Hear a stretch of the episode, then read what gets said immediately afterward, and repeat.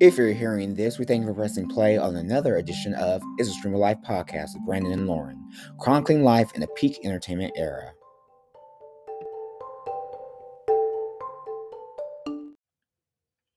And we're back with another episode of It's a Stream of Life podcast with Brandon and Lauren, episode 197, as we inch closer to our 200th episode. This week, we're going to recap the massive event that is CinemaCon. As we prepare for the return to theaters this summer, we also discuss the season finale of Perry Mason and revisit the life and legacy of Jerry Springer. But first, with word that Black Mirror is returning to Netflix for a sixth season, what were your top three episodes of that show? Or maybe your just favorite in general? I think we should do a top three. My top three, I'm going to start from three and go to one being the best. I think... three would probably be Shut Up and Dance, because I didn't know what was going on until it really got to like the big point of it. I was like, oh God, and everybody's being blackmailed in that one. I really, really liked that one. I thought that was a good episode. I think second, I would probably pick, I think it's called The Entire History of You. And that one was good, and it kind of interesting take, and some things that we've already seen in in sci-fi movies before, but it was kind of nuts and kind of unsettling in a way. And then my favorite one was kind of a toss-up, but I would have to say it is probably San Junipero or 15 Million Merits, just because I think 15 Million Merits was maybe the first one, and it kind of is like the right episode to get you hooked in. But San Junipero, I think the story was so incredible, and that's what kind of grabbed everybody. Right, yeah. San Junipero has somewhat of like a happy ending where most of these stories end in doom. Yeah, correct. For me, a top three, I think my number three is Nosedive. Because it just sort of like hit the perfect problems with social media and the way you depict yourself online, stuff like that. My number two, I think, would be White Bear from season two. Yeah, that one was wild. Just a crazy concept of crime and punishment.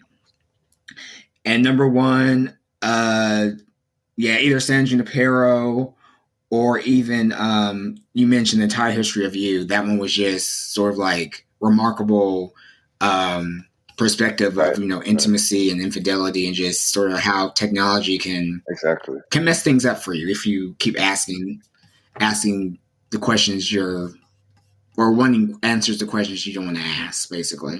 But yeah, I hope this next season sort of recaptures some of that. Yeah, I hope so too. Early magic. It just started really strong and then kind of dipped here and there, but same. Looking forward to it.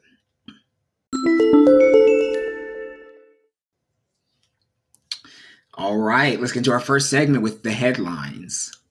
So there's a lot going on as America keeps telling itself that we're not in a recession.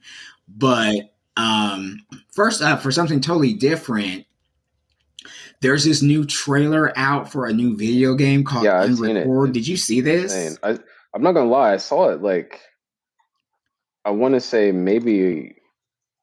It seems like I saw something about it a while ago, but then I saw it hit Twitter and I was like, what is this? Yeah, so some new video game developer called Drama has developed a first-person shooter video game where you are a tactical officer and the perspective is everything being recorded by your body camera. But from the trailer, the issue is how dangerously realistic the graphics are. Like, I couldn't tell if I was actually watching like actual footage. Yeah, or a video game. And to me, that's crossing a line when it comes to sort of that entertainment, especially for an officer. Like, just given the times, like, I don't know about this. And from what the trailer was showing, he's just chasing down people and shooting them. Like, he's not really... solving a crime, and anything like that. And of course, that's part of first person shooters, but to have it be that realistic, it looks like someone just murdering, you know, as far as we know, innocent suspects. When I first saw the clip, I saw it without any, I can't say without context, but I saw it not connected to like an official source. It was like somebody just posting it on Twitter. So that initial scene where he's loading in his gun and walking into this abandoned building, I was like, the hell is this? Like, this is some stuff you would see on, like, you know, E-Bomb's World or like the dark side of the internet. I was like, what is going on? Yeah, it was very strange. And maybe, I think it's supposed to be on PC, which is like a smaller sect of video gaming, but I hope this gets pushed back because it just seems a bit too realistic and on the nose. Like, we don't need video games to be simulations. It's supposed to be fantasy. It's supposed to be make-believe. Let's get back into that. What is not make-believe is some of the biggest news at two of the biggest cable news networks in the country. Tucker Carlson, Fox News severed ties. He says they parted ways. Fox News says he was fired. And this all happened last Monday, as well as the firing of Don Lemon after 17 years at CNN. So we know with Fox News, they recently had that defamation suit where they had to pay up to $787 million. And with Carlson being their top-rated anchor, maybe that has something to do with it. There are rumors that there are maybe harassment allegations coming out. There are also rumors that Carlson made a statement in regards to religion or something that Murdoch did not like. So we're not exactly sure what happened. And he's not going to say exactly the truth anyway, because his whole persona is a lie. So with Don Lemon, we kind of saw the writing on the wall early on with CNN doing its sort of company change with the merger of Warner Brothers and Discovery. Them going more centric. We saw a lot of anchors lose their primetime shows, including Lemon. He was stuck on a morning show with these two new women. And then, of course, the comment about Nikki Haley. He claims he was not warned about this. CNN says that they opted to have a meeting with him and he refused. So it's just very strange. But he seems to be okay. He'll be just fine. It's going to take a vacation, and I'm sure Carlson. What's nuts though is that just fine as well. It was the same day. So, I mean, and you wonder. I doubt anybody at CNN and Fox. There may be crossover in terms of talking, but to do that on the same day is absolutely bananas. But from what it seemed like, I mean, they were hyping up Carlson's show like the Sunday before he got fired. Like, catch, you know, Tucker Carlson at 8 p.m., da-da-da-da. Right. Come Monday morning, Tucker Carlson didn't have a job. It was gone. Like, he signed off Friday with no knowledge of this. So something must have happened. I don't think we'll ever get to the bottom of it. Right. And staying in that media lane, we're experiencing more layoffs, this time in the news sector. BuzzFeed News has folded. The one sort of spectacular investigative part of BuzzFeed, they were the ones that were able to break the Weinstein case a few years back, has been folded over at HuffPost, as well as Vice News Tonight is ending, as well as layoffs sort of hit several different sectors. We had ESPN as well. See major layoffs over at Disney, ABC News, We've got more layoffs at tech companies and other businesses. It's happening left and right. So definitely a difficult time to sort of be in this realm of industry. So hopefully those individuals are able to find other jobs, but it's definitely nuts. And finally, on a high note, the date for next year's Oscars has been set. Oscars 2024 will be on March 10th. Yeah, so sure. I'm guessing that's a Sunday. Yes, and I believe it will return to ABC as far as I know. I don't know if Kimmel will return to host, but we know there is a date. Over at the box office, Super Mario Brothers continues to sort of rule. It's crossed over the billion mark globally, so it is a bona fide hit. And I think it comes to streaming sometime in May, so I'm not sure where. Yeah, but it should be available to stream pretty soon. Over at the Obits, we lost two very different type of legends in the entertainment sphere. First, we lost actor, singer, and activist Harry Belafonte at the age of 96. He's known for being one of the bright and shiny black actors in the sort of golden era of Hollywood. He was best friends and colleagues with Sidney Poitier. Had a string of films, transitioned to a civil rights activist later on in his career, being a close friend of Martin Luther King Jr. and a lot of other activists, and continued his activism well into his later years, just as recently. So he's definitely a major loss in all spheres. And I believe there's a few documentaries about him out and about, one particularly about his time when he hosted the Johnny Carson show for a week back in 1968, which was unprecedented. And then just about his activism in general. I think there's another one coming out pretty soon as well, so I'll be on the lookout for those. And then the same week, we lost TV talk show hype man and legend Jerry Springer, who famously hosted the Springer Show for a record 28 seasons. So just a few facts about Jerry Springer. He first started in politics. As we know, he was a failed mayor. Well, not failed mayor, but he was mayor in Cincinnati for a while. And even had his own political scandal before getting into TV. But the Jerry Springer Show aired in 1991 and initially was sort of like a political show that discussed topics and whatnot.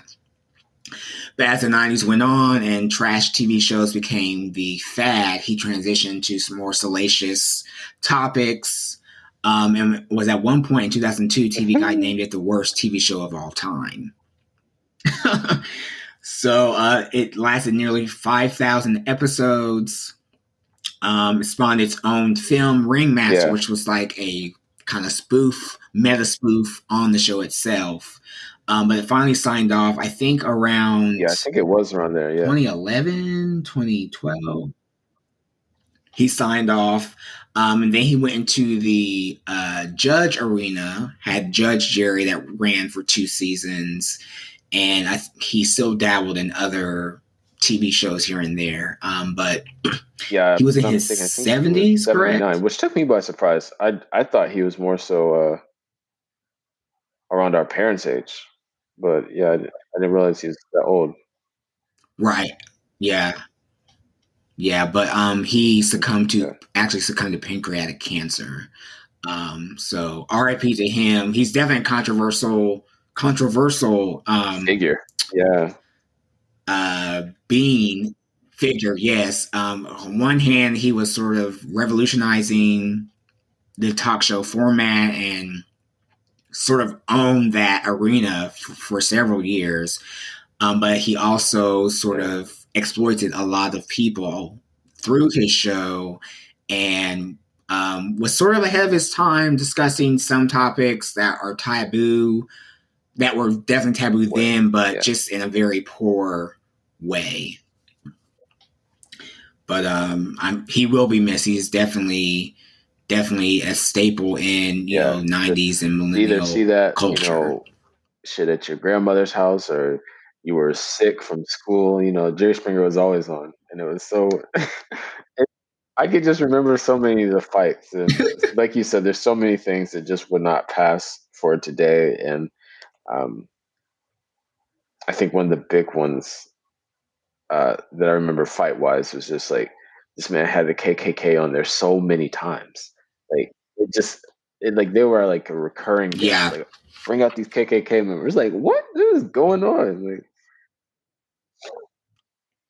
exactly. And someone highlighted one episode where he got in the face of one and had to be separated. Like they were going to tussle. But he definitely was sort of like the he was the frontier of filth on television.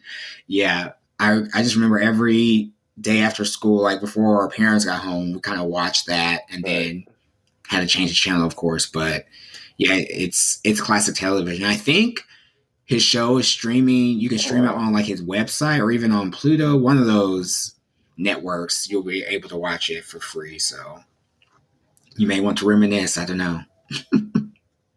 That wraps up our headlines, and we're going into our feature presentation. So this past week was a 4-day festival in Las Vegas called CinemaCon. Yeah, because I think this is pretty recent. Really, what it was until I saw stuff about it popping up, and I was like, "Oh, okay." Yeah, so this is a new festival for films. Basically, big studios, indie studios are there to share exclusive clips, maybe premiere movies for executives and critics, the press, whatnot. And it's basically all the films of the upcoming year. A lot of the summer blockbusters, a lot of the tentpole streamer films premiere there. And this week, basically everyone was there. You had Warner Brothers, Discovery, Universal, Disney with 20th Fox Studios and Marvel. Directors just premiering everything. It's a lot to sort of like cover all of it. So I'll just kind of give some of the highlights, and we can kind of talk about things we would like to see. But of course, the big one was premiere of Warner Brothers DC Studios, The Flash, which is set to premiere June 16th. And of course, this is the film starring Ezra Miller, the controversial actor who found themselves in a lot of legal trouble the past year with allegations and charges of kidnapping and assault and other things.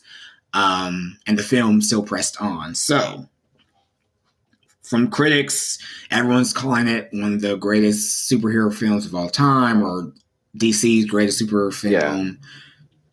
We'll have to see. All the ratings have been pretty good, but it still bears the question, like, what do they do with Miller after this? I wasn't interested before, and it seems pretty much that this film is like one of the bigger the major storylines for The Flash has always been Flashpoint, where he travels back in time to save his family and messes up the timeline everywhere. So heroes from this world and that world dimension crossover. So you're getting multiple Batmans, you're getting Supergirl, you're getting 2 Flashes. So it's like sort of DC's version of Spider-Man No Way Home, where you have the converging characters from different universes all together. So it's more of like a nostalgia pump than an actual narrative to me. That comes June 16th. Then, of course, you had a preview of Barbie, which dropped July 21st, starring Margot Robbie and Ryan Gosling. I think they showed maybe 20 minutes of that. You also had them preview Transformers Rise of the Beasts with Anthony Ramos and Dominic Fishback. I'm excited for that. I've always been a Transformers fan. And then some of the other films that they sort of previewed, Aquaman 2, which is set for December 20th. Dune Part 2, which is set for the fall. And you have Timothee Chalamet doing double duty because they also previewed the Wonka film. And who's asking for that? Who wants to know about Willy Wonka's life before he had a chocolate factory? Like, I don't know. Like, it's literally like whatever IP exists, they want to reboot, remake, reimage, return, remix. Strange. I don't even know what to say to that. That's so niche. Yeah, and they've already announced, I guess, Hugh Grant is playing one of the Oompa Loompas. So I don't know what that's supposed to look like.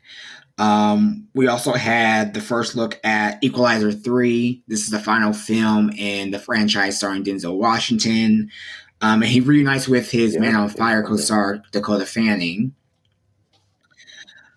You have Napoleon, which is set for November. This, of course, is a biopic of the general army person. I forget who's doing this film, but no, is it one of the talking about Oppenheimer? Or... Oh, my bad, I misheard you. No, the Napoleon film.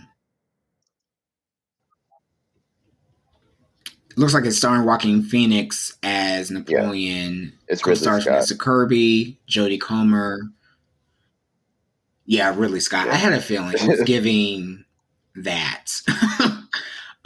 That's set for November.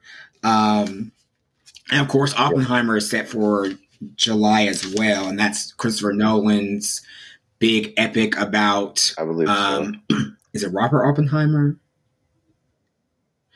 Who is basically the father of the atomic bomb. I was about to say Napoleon bomb, and that's that's not right. And that has a all-star cast with Cillian Murphy starring as Oppenheimer. We had a look at the sequel to the Ghostbusters Afterlife. That's coming Christmas.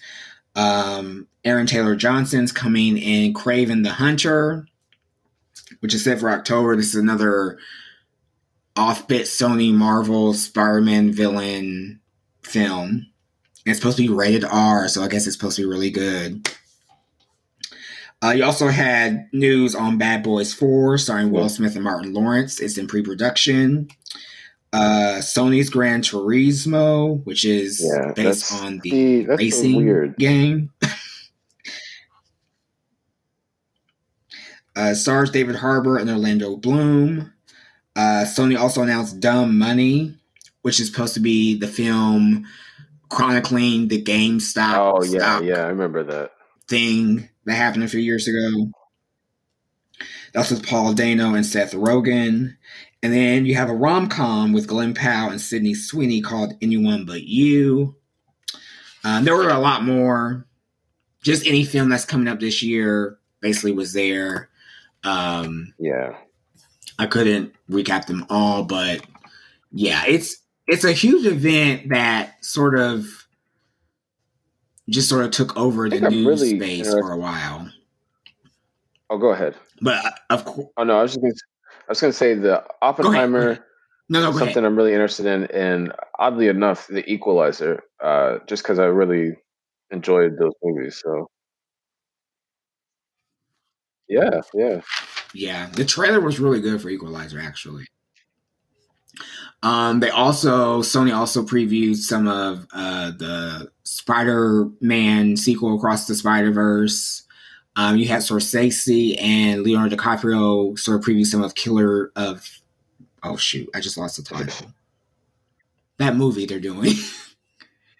Killers of the Moon. Or okay. Killers of the Flower Moon,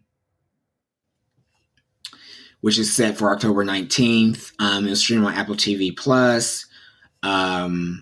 Just a lot of different films.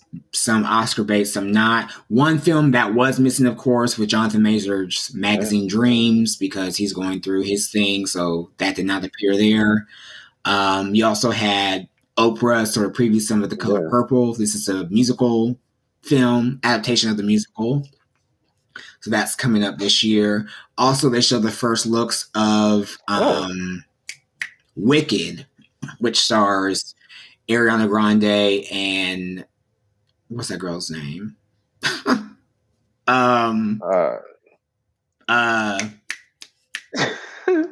Shoot, what's that woman's name? Hold on. Oh crap! Cynthia Erivo? The singer and actress. Yeah. Yes. Ariana Grande, Cynthia Erivo. I guess they're breaking the film up into two parts. So it's just the film. I've always heard about Wicked the musical. I've never seen it, so this will be new to me. Yeah, me neither. And then Disney had the first look of Elemental, their new Pixar film, the new film Wish, which returns Disney back to their animation days. They, of course, previewed The Little Mermaid, where Melissa McCarthy, I think, sang Poor Unfortunate Souls. And then we had a look of the next Indiana Jones film, Dial of Destiny, starring Harrison Ford and Phoebe, what's her face? Yeah. Girl. Phoebe Waller-Bridge. So yeah, just a ton of content was previewed across 4 days in Las Vegas. It'll be interesting to see how they do. It was definitely a time to champion theaters. So, and I guess in conjunction with just the film previews, they also give out awards and certain acknowledgments, like Denzel Washington was awarded like the Lifetime Achievement Award, and Zendaya won New Star or Young Star Award, something. Anthony Ramos and Dominic Fishback got the Rising Star Award. So it's a whole shindig over there in Vegas. So hopefully next year we'll be more attuned to it, I guess. I don't know. But yeah, that was CinemaCon, and when we come back, we'll get into our streams of the week.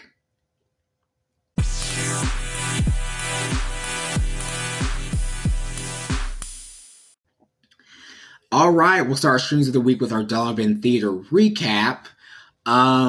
So for Dollar Bin Theater Week, we're watching films that had religious themes to them, whether they were feel-good Christian movies or satire on religion, horror, comedy, any of those genres. But they all focus on religion as a theme. So I don't remember all the movies. I can't remember. Sad. We did three, right? I'm trying to think if I watched a fourth movie, and I don't think I did. Yeah. That's fine. I don't think I watched a fourth one either. But I did watch... I'm trying to think now. Shoot. Yeah. I watched Believe Me, which was like a comedy. Yeah. I watched The Exorcism of God, which was sort of a horror. And I watched Johnny, which was like a biopic. Oh, and Praise This, which was like a comedy drama type thing. And basically the themes, of course, always there is central to the church. With Praise This, it focused on sort of like the Black church experience with praise teams and praise team competitions. With Johnny, it focused on sort of like a real man's walk in faith and sort of like the just do he was doing in the name of Christianity, the charity he provided, and things like that. Of course, Exorcism of God sort of examined the horror aspect of spirituality and sort of like the dilemma you face when you commit a sin or an act that sort of betrays your faith and how you lose faith in that process. And then Believe Me was sort of like examining sort of the relationship where people sort of distrust the church because of, financial shady businesses and stuff like that, and sort of like examine the morality of how far will you go to sort of get what you want using this facade and using people's emotions to sort of steer your own ulterior motives. So, all right. Oh, were you done? Excuse me. Okay. Yeah. I didn't know. All right. I'm done. Me, I watched. I can't remember the first one I watched, but I know I watched Father Stew, Mary Magdalene, and then Voices of Fire is the one that I just watched. But I would say for the themes for those, I'll give a little breakdown. Father Stew follows a man who is kind of down on his luck, going through, I wouldn't say necessarily hardships, just kind of a transition in his life, and he jokingly seeks out the church to kind of meet a woman. Then it turns out that, oh wow, this is actually a calling for me. This could be something that I'm good at. And he ends up staying. Mary Magdalene talks about Mary Magdalene, who's kind of a prominent person in the Bible. And it's kind of, I would say that this was almost like a biopic type thing, trying to give her a different, not a different spin, but a different story, almost outside of her connection to Jesus, which is strange. So that's where that is. But then Voices of Fire took place inside the church with, this is more of a reality thing, not like reality TV, but it's a real thing. These people trying to perform and audition for a place in this choir. And like I said last week, I believe it's Pharrell Williams' uncle's choir. And so he was heavily involved in it. But I would say the overlapping theme, if there would be one, would just be kind of everybody from even Mary Magdalene, from Father Stew, and the people in the Voices of Fire, is this idea of using religion and faith as a way to kind of find themselves. And you see that a lot in Voices of Fire, because you get some talking to the people and what brought them to the church. You get background of how long they've been in the church. And then, like I said, Father Stew is about a guy who is kind of leaning on the church as a way to find some stability in his life. And Mary Magdalene shows her life. And it's, if there's anything to take away from that movie, it's a kind of, I guess you could say like a, the movie, if there's one main theme, is about faith, kind of just her story of how she came to like know Jesus, the connection and that story and who she was and how she was treated. So there's a lot of, I think the big theme that they all have in connection is using faith as a way to find yourself and find purpose. And I would say they're all pretty good. They're decent. All right. Good. And I would say a similar theme is sort of like find yourself for all those films with Praise This. You know, Chloe's character sort of loses her mother, so she sort of acts out. And since she can't pursue the career she wants to, she kind of finds herself again in this sort of group at the church praise team. With Johnny, you know, you have a faithful priest who sort of has to redefine himself after a terminal illness diagnosis. And he still persists to sort of give and teach and sort of help refine, helps a delinquent find himself. Exorcism of God, I guess you sort of find yourself after tragedy. I don't know. That one was still a little iffy. And believe me, you kind of have to find, college is all about finding yourself. And here you have students who think they know who they were, but put in the situation, they discover that they're actually more than what they thought they were. Like once they put their mind to it, and there's no reason to sort of be deceitful and whatnot. And find your own potential. So they all sort of like discover these new layers of themselves that they're not as superficial as they once believed. So yeah, they were pretty good. And I'm typically one to sort of like stray from those type of films just because I feel they're sort of corny and always just generic and stuff. But this was a good variety. All right, and now we'll get into trailer things. A lot of things were coming up, so I just try to highlight the big things here. On May 20th, HBO Max will release their Donna Summer documentary called Love to Love You, Donna Summer. It's about the life and career of the disco queen who sort of was the first Black woman to be, I think number one on the pop charts or something like that. Or album number one, something of that nature. But she just sort of was the songstress who introduced the disco era to the world, and sort of the dichotomy she faced as, you know, in the trailer, she says, you know, her singer self was sort of like this persona she wore, but her private life was very private. I do too. I think I love that. I'm interested to see it. I think it'll be really good. She does have a very interesting story, and it's interesting you say that about her private life, because, you know, we only see her as one way. You know, we see her as this voice of disco and this voice, and so I think to get a look behind the curtain will be very interesting. And I think you got a little bit of glimpse of that as she got older in life. But yeah, this should be very good.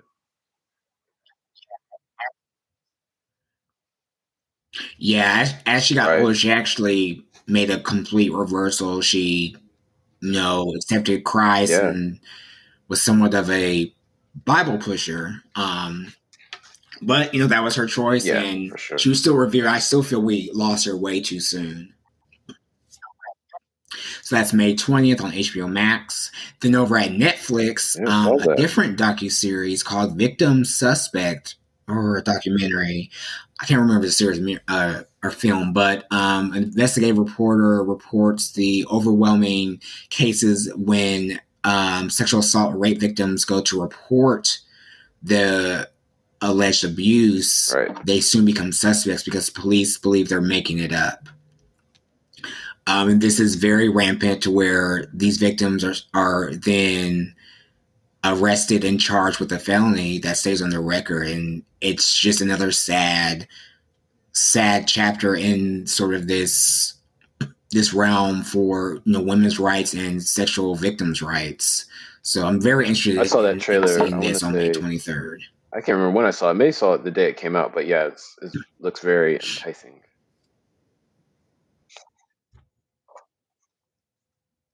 Yeah, looked very good.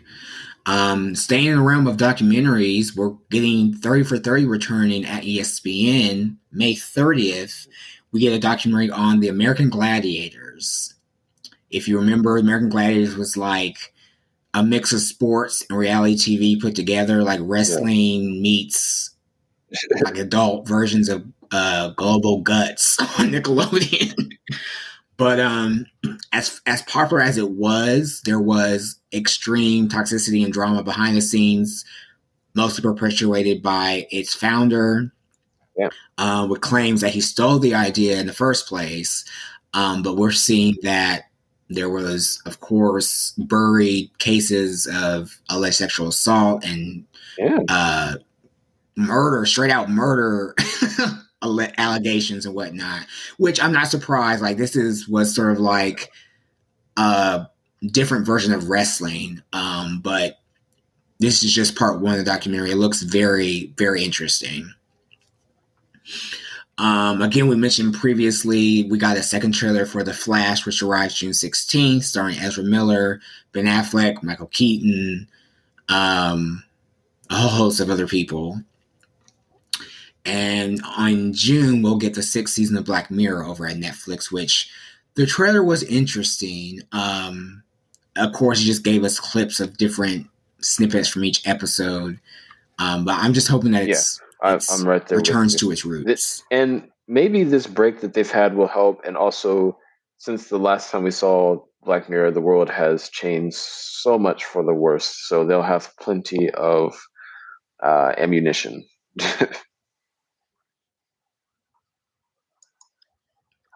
Right.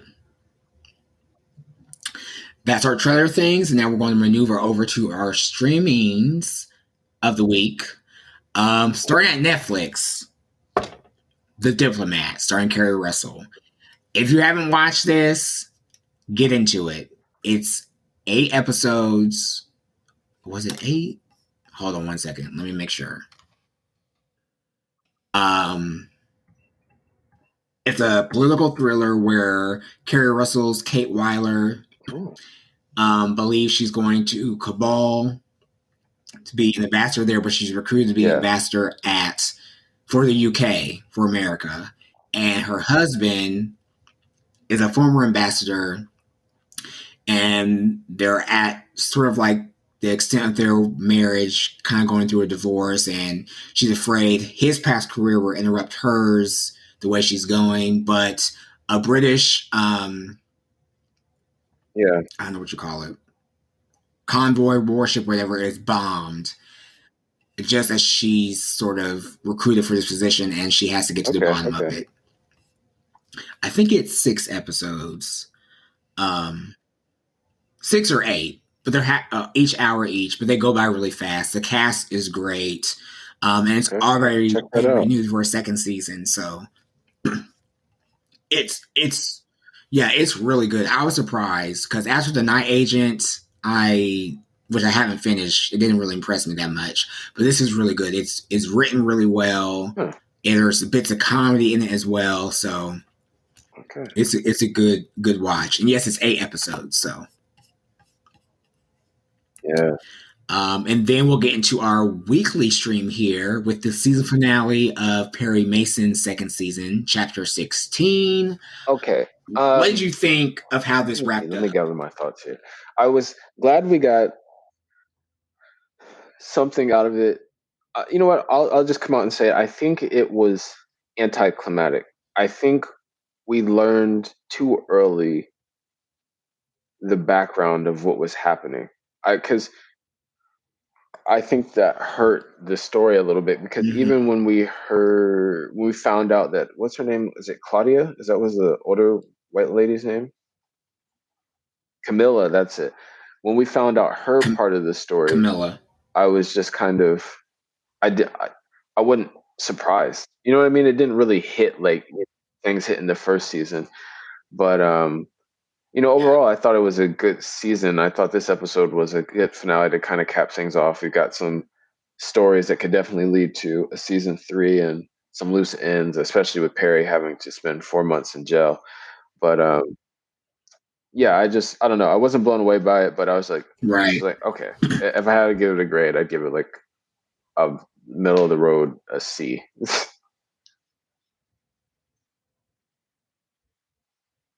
Yeah, it sort of, we knew who did it by the end of the previous episode, and then there wasn't much to do the rest of the episode. Yeah.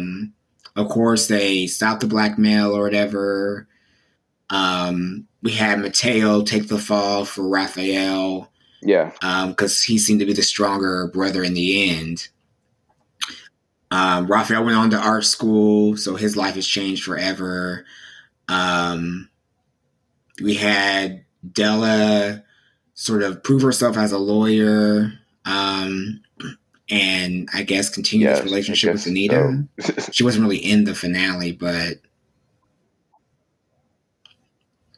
I think there was more of an arc for Paul this season, as he, it looks like he'll still work for Perry, but he's going to do more work, which would be interesting. And like you said earlier, when we talked about the show, it's very good how he's got his story has some body to it. He's just not there. You know, we're actually doing full scenes where we learn about Paul's world. So,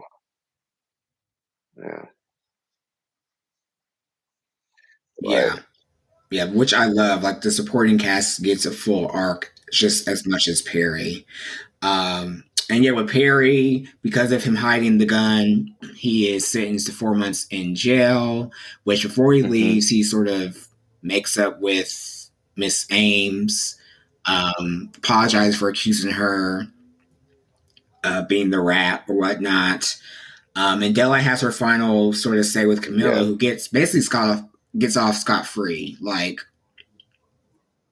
there's enough distance between her and the actual perpetrators of the crime to where she can't really get hurt. So I'm sure she may come back. Goddamn. But Hope Davis is very busy. Yeah, she's in this. She has a role in Succession. She kind of plays the same role. And she's in some show on Prime, too. Yeah, so Whether she comes back in the last third season, I welcome her because she could be like a series-long adversary, if you will, sort of like Holcomb. So yeah, it'd be interesting. But yeah, this season was solid. It doesn't really compare to the drama of the first season, but I guess they wanted to sort of go out with a bang the first season. But this was more right. The first season had you on the edge of your more settled into like, who these people are. I need that next episode now. Yeah, right. This one was definitely more of a cute. This is cute. Yeah, so do I. Yeah, but I hope there is a third season because I really do enjoy the show. That's true. And, you know, we could get a time jump with Perry getting out of jail and could be a whole new crime and all the things. Over at Hulu, I started the, I guess, crime drama Saint X, which is based on a novel. So basically, a young woman's sister was murdered on a Caribbean resort when she was a little girl back in like 2000 something. And flash 4 years later, she thinks she's sort of found the prime suspect in Jamaica, Queens, New York. And she suffers with anxiety from the murder and the case being unsolved and whatnot. So I guess she's going to try to solve it or prove it. Yeah, I now started it literally. It's not very good. About 2 hours before we got on this call. And yeah, I'd have to agree. I don't know what I was expecting, but this wasn't it.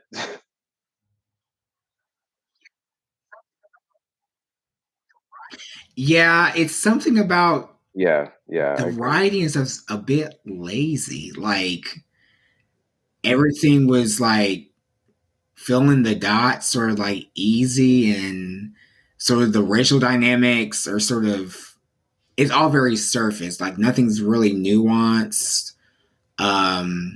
And if you have anxiety from this murder by these alleged Black Caribbean resort workers, and then you live in Jamaica, Queens because you're a quote-unquote ally, like what's happening? This just goes back to my whole theory that people have gotten really good at cutting together trailers for shitty shows. Because this is a prime example of that. Like, the trailer looked very... Mm-hmm. engaging and like, oh wow, this is going to be good. And yeah,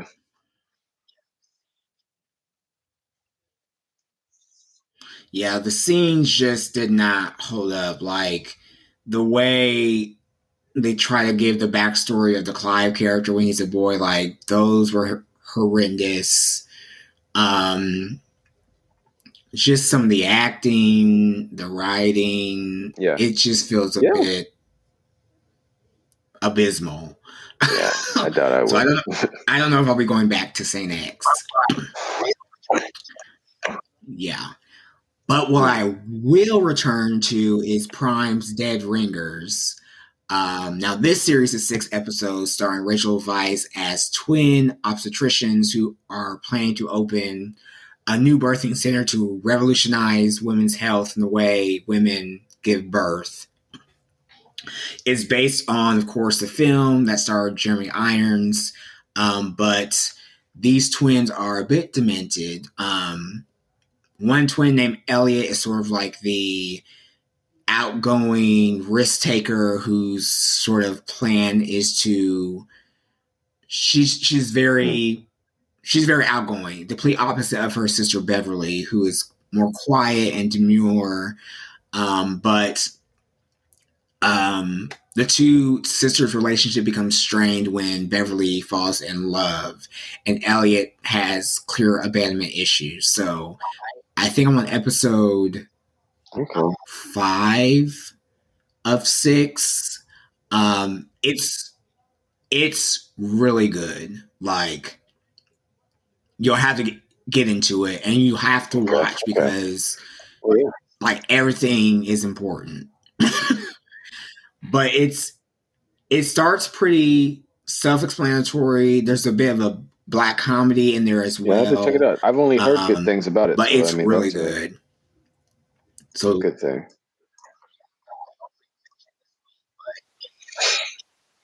Yeah, I'll hopefully finish it this week, but it's very good. And then over at Peacock, I forgot to add this the last time, I watched the film Of an Age. And this is a film by, let me get the director's name, Goran Solevsky. It was released in February this year. A small indie film that follows a young teenager in 1998 who's an amateur ballroom dancer, and he sort of has this 24-hour romance with his best friend's older brother. And then they reunite years later at his best friend's wedding. It gives you, like, you know, glimpses of moonlight, you know, that sort of story.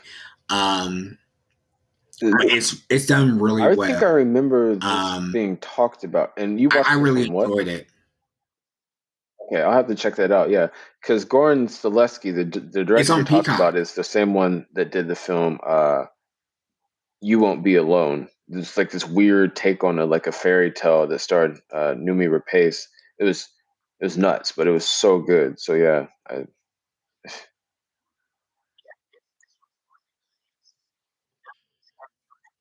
Yeah, this was really good. It's nothing's heavy or whatever, and the actors are great. It was a surprise. I remember seeing the trailer, wanting to see it, bummed out that I wasn't coming here, and then all of a sudden it was on Peacock, like, just randomly. So definitely check it out. It's a great story.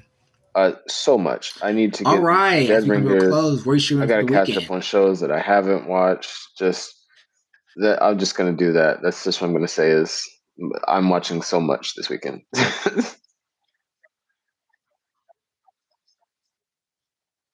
Yeah, same here. I told myself I was gonna start the Clone Wars before August, so hopefully I do that. I don't know.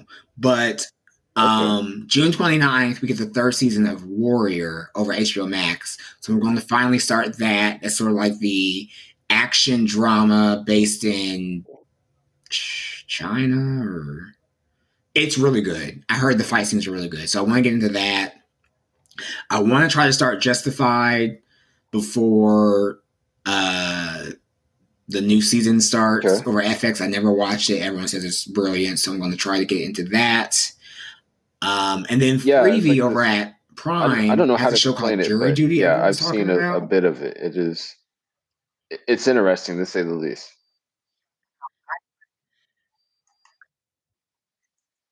Yeah, it's like a hybrid really comedy reality because it stars James Marsden and everyone's an actor except one guy.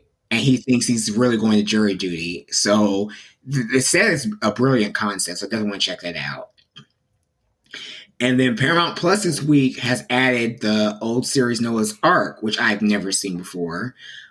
This was created by Patrick Ian Polk and was one of the very first of its kind, a black queer show following black queer men back in the early 2000s. So... I think it lasted for maybe 3 seasons. They had like a movie, and then they had maybe like a reuniting thing a few years ago. But yeah, I'm definitely interested. Everyone said this story like when everyone was watching Queer as Folk, the black people were watching this. So yeah. As always, we thank you for listening to another episode of It's Stream of Life Podcast with Brandon and Lauren. Please like, review, share, subscribe on your platform of choice, and connect with us on our socials. Stream for Life Pod on Instagram and Stream for Life on Twitter. That's STRM, 4, and life. Next week, I guess we'll talk about some of these shows that we're visiting and... Sort of preview what's coming up ahead. So until then, keep on streaming.